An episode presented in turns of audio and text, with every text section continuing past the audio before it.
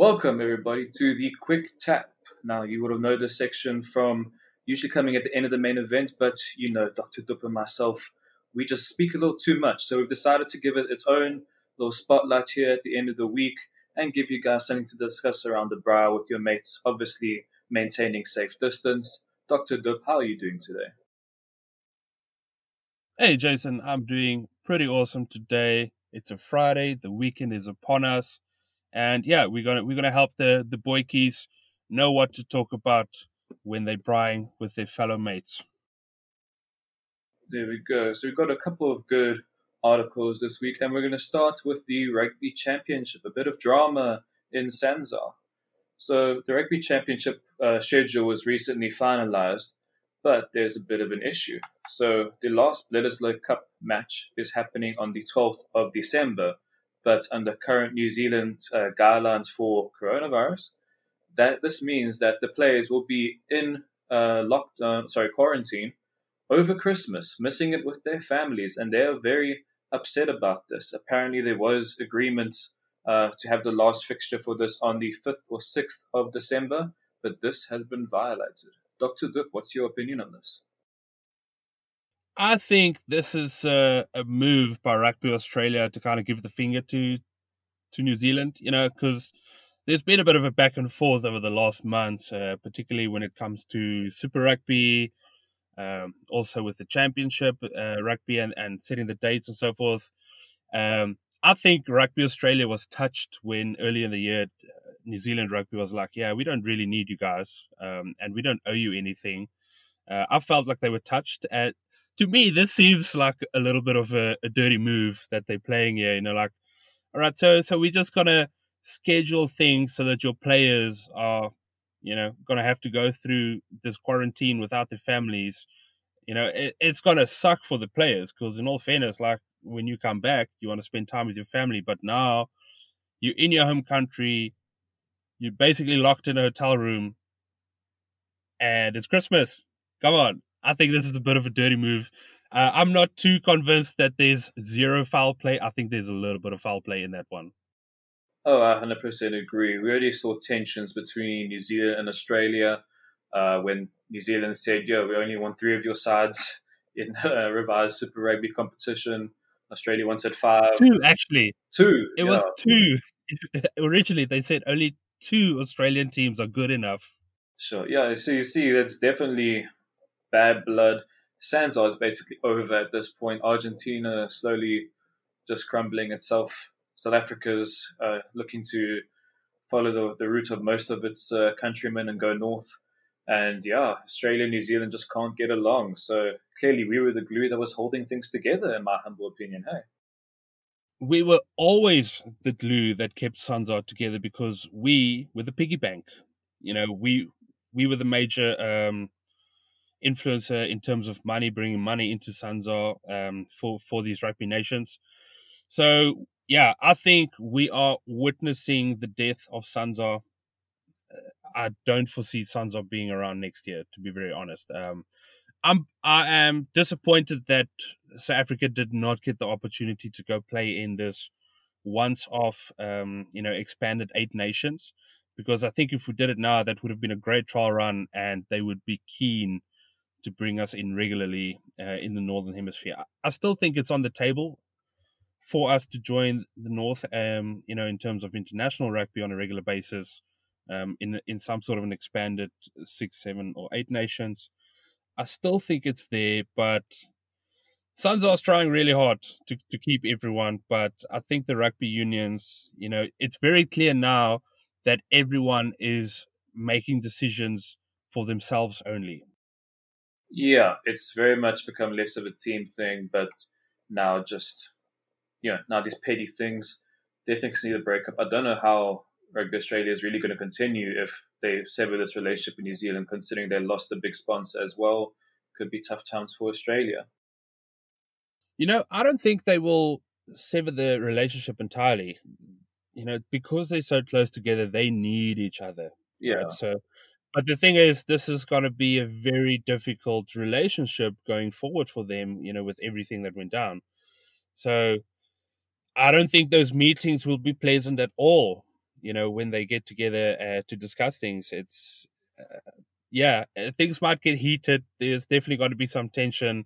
I think we can expect on a somewhat semi-regular basis to get articles like this, um, you know, where they report on what is happening and uh, potentially a bit of skullduggery that's going to go down in future. I, th- I think we can expect that. You know, so from a news perspective, it's going to be interesting, but from a rugby perspective, this is not great to see. No, not at all. But it's always nice to have a little bit of spice to rugby. It can be a bland in terms of these kind of things. So, you know, it's not the worst thing that could happen. But anyway, let's yeah. let's move on a bit to something a bit more spicy. So Bernard Laporte, uh, World Rugby Vice Chairman or Deputy Chairman, uh, has been caught in a bit of a scandal. He is under investigation currently uh, in terms of for like a corruption inquiry. Uh, this has a, a lot of layer to it. Uh, also, the Montpellier, the head of Montpellier, is also under investigation. The primary thing they were looking into were claims that uh, that uh, Laporte put pressure on the French League's appeal committee to reduce a fine imposed on Montpellier from seventy thousand pounds euros to twenty thousand euros because a company he owns has an image rights contract with the Altrad Group, the club's owners. Uh, the interesting thing is, it's not only this, but they're also looking into the 2023 World Cup bid, uh, looking at uh, claims that he influenced that to make sure that France got uh, got favour there to win that World Cup thing. Now, Dup, I don't know. I don't know if you really agree with this about uh, Laporte invest, uh, uh, changing this bid. Do you? Hey, um, I just want to say, lock him up. I do not like him at all. I am still so upset and angry about that 2023 World Cup bid because there has there was foul play. You're not going to tell me otherwise, right? He definitely influenced that bid. And I mean, let's be honest, they had the voting behind closed doors, right? There's no transparency, you know, in that thing. And on top of that, they spent 600,000 pounds for independent review committee, you know, to get their recommendation and they threw it out the window like it meant nothing, right? That was that was Laporte had a big hand in that. So I am so happy that they are investigating him for that as well. Clearly, if um, you know, with this specific case that that started the investigation, yeah, it's it's not right on him to put influence on them to reduce the fine because he has a company, right? That is a conflict of interest, and he should be held accountable for that.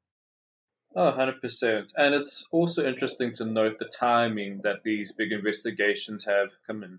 So Bernard Laporte is also the president of the French Rugby Federation, currently standing for re-election. The results are meant to be coming out October 3rd. So he claims that these investigations are part of a, a coup attempt to destabilize his re-election bid. Uh, personally, I do believe that these should have happened a long time ago, but if they influence his power in the end, you know, it is what it is, in my opinion. I, I agree with you there that yeah these things should have been investigated earlier. You ideally want to see the investigation happening immediately after you know the person does the the deed you know what they're not supposed to do. But um, sometimes it is important when they come out and start an investigation because because there's a spotlight now on the French Rugby Federation with the elections and that he's up for um, for election right? That means that there's a lot more traction for this investigation. Um, so, look, I don't really care. If he's in the wrong, he's in the wrong. Whether they're investigating him now or earlier, you know, he should still be held accountable for what he did. Um, I'm really interested to see if anything's going to come out from that 2023 bid. And if they do find that he, you know, really did influence that that vote, what, what's going to happen then, right? Are they still going to get hosting rights? What's going to happen? I'm very curious to see what's what's what, what what will come out of this one. It is an interesting situation. I think if France is then stripped of that right to host the bid, I think it will be Ireland getting it because they will still be financially able to host it. I think, unfortunately, with the pandemic hitting and South Africa's financial situation, we are just no longer in a stable position to be able to host this. So it would really suck if we suddenly had the chance to, but we couldn't. But I think if France does get stripped, I think it is going to Ireland. I believe they were the third strongest contender for that bid. Yeah, they were. Um, I'm not entirely convinced that we would not be able to host it. Um, this is still a bit of time before 2023, and it could be a massive cash injection into the economy, right? So there is that. What would happen, and even in France, you know, because of the pandemic, no one would be able to um, host it to the standard that they promised in the bid. Yes, that's that's a issue. fact, right? But I do think they would the, all three countries would be able to host it if needed. You know, we would just be like, hey, we're probably not going to put a lot of upgrades to our stadiums because we don't have the money, but our infrastructure is already there. We have huge stadiums that can ac- accommodate a lot of fans. You know, so I still think it's possible, but um, uh, on the, on the other hand, I really don't know what um, Ireland's financial situation is at the moment and whether they actually would be able to do it. Um, so yeah, a lot of question marks. I'm also quite interested now if if he's found to be guilty of what he did, um, you know, with reducing that that fine, and particularly, you know, if he if if they conclude that he did tamper with the voting, um, influencing other nations, right? What's going to happen to his vice president position at World Rugby? You know, he should then be stripped of that position as well. Yeah, you would think so because once you've been proven to be involved in these kind of things, you can't really be trusted in that kind of position. And then I'm not sure what's going to happen. Uh, his name escapes me now, but the guy who was going for president of World Rugby at the time, he said he wasn't keen on being a vice president. So I'm not sure if he'd be stepping in, or I don't know how the leadership change up would happen. I'm not not that informed of that political structures there in World Rugby. What do you think would happen if he was to be stripped of that title? Well, they would need to get another vice president in. Um, who they might go for, I'm not sure. I mean, Agustín is done with this. For Agustín, it was either it was president or nothing. Yeah. Uh, he's definitely not going to be keen to work another four years with Bill Beaumont. Uh, that's a bit of the issue here. Um, so I don't know, but they will just find someone else and put them in that position. They'll probably have a bit of a vote again, or they might just take the voting from this election that went down, and whoever was second on the ballot with votes will get the position. I think it'll be something like that. Uh, all I'm saying is Schalk Brits is free, guys. Schalk Brits is free. Yeah. Give him a shot. we can use some enthusiasm up there. There we go. Anyway, moving on to the next story. Another, it just gets spicy as we go here. So, Georgia Rugby, you've seen them in the news lately for being part of that Autumn Nations Cup. Really good for their rugby. They deserve a shot to play with the big boys in Europe. But there's a bit of drama there currently. I couldn't believe it. Did not see this. I couldn't believe it as well. It's it's mad. So there was a shooting at the Georgian Rugby's office. Now you might think, oh, shame, some guy was uh, was about to be mugged or whatever. No, this was the vice president of Georgia Rugby, Merab Basilia, shooting the former captain of the Georgian national sevens team, Ramaz Karazishvili, in the leg over apparent dispute after an argument they were going through. Now, this is quite crazy, but it does make a bit of sense because his Karazishvili's go for Ramaz. Just go for Ramaz. Ramaz's club, the Yankers, I think that's their name, bit of a strange one, were among 32 Georgian clubs to accuse the interim president, Georgi, I'm not going, of damaging efforts to set up a task force to help rugby in the country to cope with the coronavirus pandemic. Now, I understand not liking people being vocal, but why do you have a gun at work? But yeah, uh, why do you need a gun at work, particularly when you're in an office space? I mean, come on, uh, you don't need a gun there. And to to me, it just shows that their vice president really should not be in that position. If you are unable to engage and even have a disagreement, you know, with someone that is within your organization, uh, in within Georgian rugby, to such an extent that you have to reach for a gun shoot the guy in the leg to make your point, you should not be in that job, right? So he, he needs to go. He, you know, they'll they'll probably come down. The law will come down hard on him. Uh, so his days are done. You know, he, he needs to get out of there. But yeah, I was I was shocked at this. I'm also a little bit surprised. Like, okay, so why didn't he go after you know all the other two 30, 32 clubs and go shoot their captains as well? You know, like if he really wants to get his point across. Yeah, I think the big issue here was that Kharezashvili was doing it in person and probably being representative for either his club or for the other clubs. Probably. And probably, probably. we know rugby players, sometimes they get a bit heated. Still, no reason to shoot. and no reason to shoot.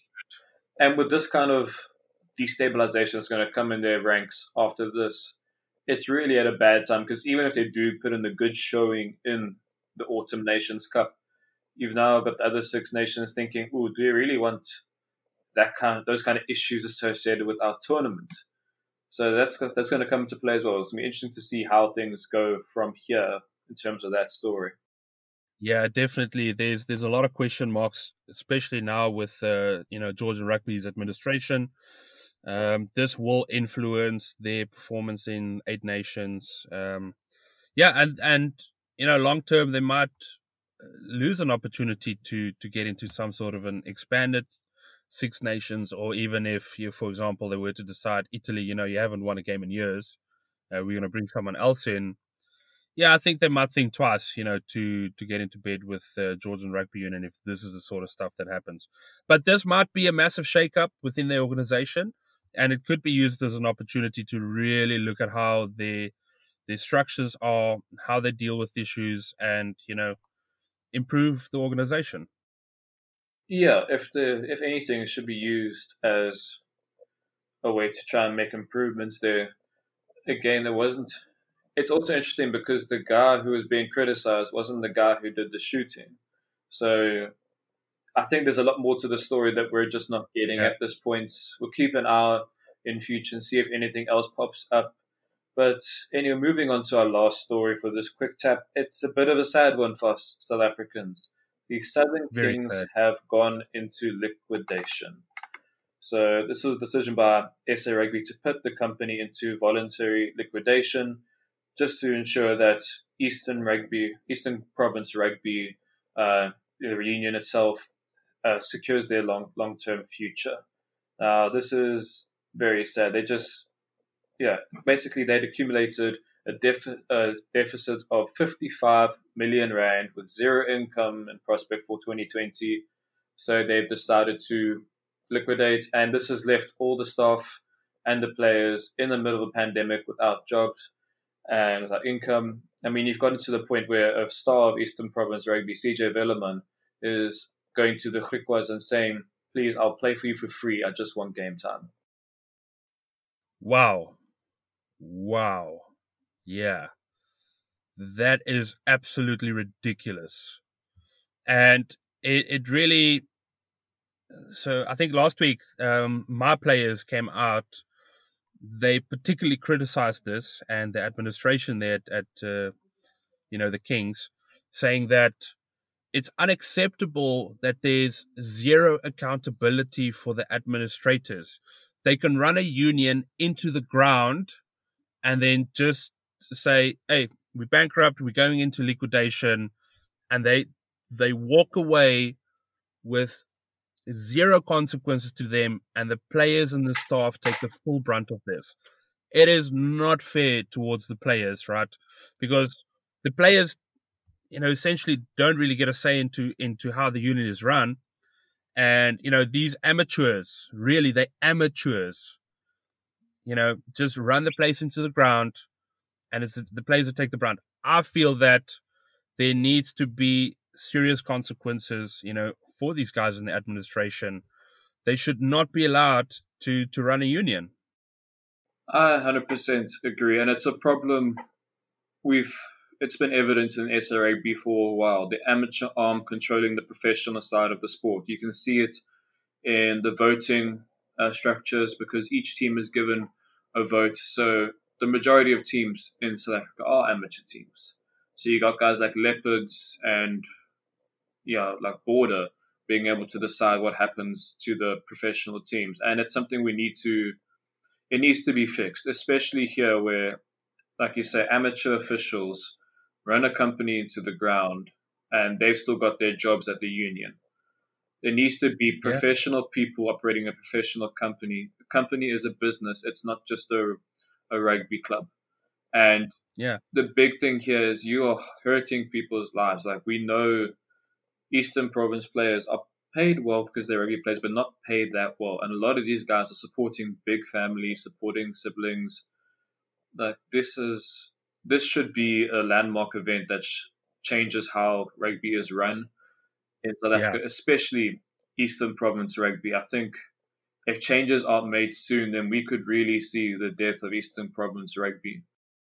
No, for sure. You can't have a system where you know the union goes into liquidation and the administrators basically what they're doing is they they're cutting their losses saying hey we're bankrupt we're going into liquidation and they basically have the opportunity then to have a clean slate to start again that should not be the case there needs to be serious consequences when you mismanage a union to such an extent that it's bankrupt and going into liquidation right that whole administration board should not be allowed to touch a rugby union for at least a year. I feel like they should, you know, all other rugby unions should just look at them and be like, we don't want you here, you know.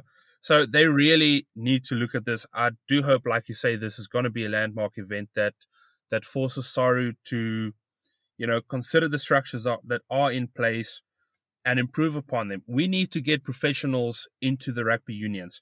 And the Stormers are also a bit concerning because of this, because, right, they actually have an opportunity to get business people into the setup, but they are unwilling to give the, the controlling share away. It's the amateur side of the, the Stormers that are that are unwilling, you know, to to to step aside to let actual business professionals come in and run the union.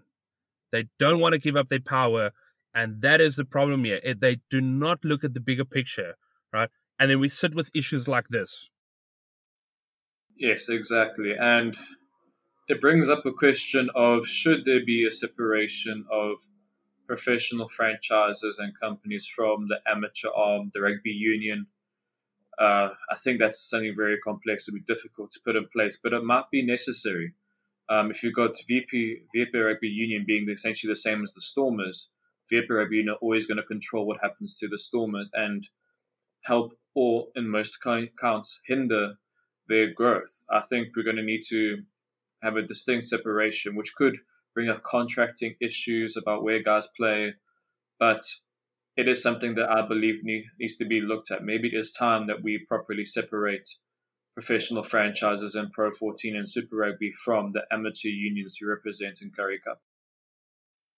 100%. The game went professional in 95. It's been 25 years now. We're still sitting with amateurs running our unions. Right? That's not good enough. Right? We need to jump all in with professionalism. We cannot afford to continue with this model that is currently in place right? Either we separate them, uh, and where hopefully like the professional arm can break off, and they can be an entity on the you know on themselves, or the unions themselves need to decide, okay, we are gonna embrace the professional thing. We're gonna open ourselves up for investment from outside, and we're gonna get actual business people um, to come and run it. And in the case of the Stormers, right, the people that want to come in actually know about the the sport they run successful teams, sporting teams in the US. They know how to do this. And you're telling me these amateurs are sitting there in Cape Town saying, no, we don't want you to come run the place. For why? What is your reason? Why do you not want these professionals to come in who have a track record of doing it in the US, right? They basically set the bar for how to run sporting unions how to get fan engagement and so forth. But you you you don't you don't want them to come in and help you out. It's a who says no to hundred million right now during COVID? If you're a rugby union, you don't have money. Who says no? It's ridiculous. It really is. It really is, and uh, it's to be interesting to see how the King situation or now EP Elephant situation develops as time goes on, when they're trying to reinstate what happens to most of their players. Uh, I feel for the younger guys, and you know, can kind of kick back off of this. They can do their own training, they go. But like the older guys who've been sticking with Union, showing their loyalty, who will now be out of the job and most likely will not get other contracts. Those other guys I really feel with. Their careers have been cut short by the decisions of amateurs. Yeah, hundred percent. Anyway, is there any other anything else you want to add based on any of these stories? Any other comments you want to make, Doctor Dup? Uh, no, I think that's that. I don't see anything else that really piqued my interest. Um, I think I think um, you know everyone will kind of have a good sense of uh, the major things that popped up for this week. You know, when they go into the weekend and um, go uh, socialize at a distance with friends and family. You know, at least they can have a conversation. Because I mean, hey, we have rugby this weekend. So there's definitely going to be some rugby talk. So we hope everyone will have, have a good sense and uh, different viewpoints on on some of these matters that popped up this week. I agree, hundred percent. The only thing I want to add is, hey, New Zealand, hindsight is twenty twenty. Hey, maybe we should have stayed. but anyway, thank you guys for listening to this podcast. Hope you enjoyed. Please make sure to follow us on all forms of social media. We've got Twitter, Instagram, Facebook, no OnlyFans for now. That's coming in the future.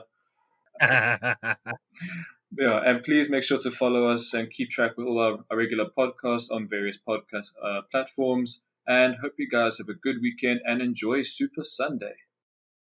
Enjoy it, everyone. Have a fantastic weekend. Cheers.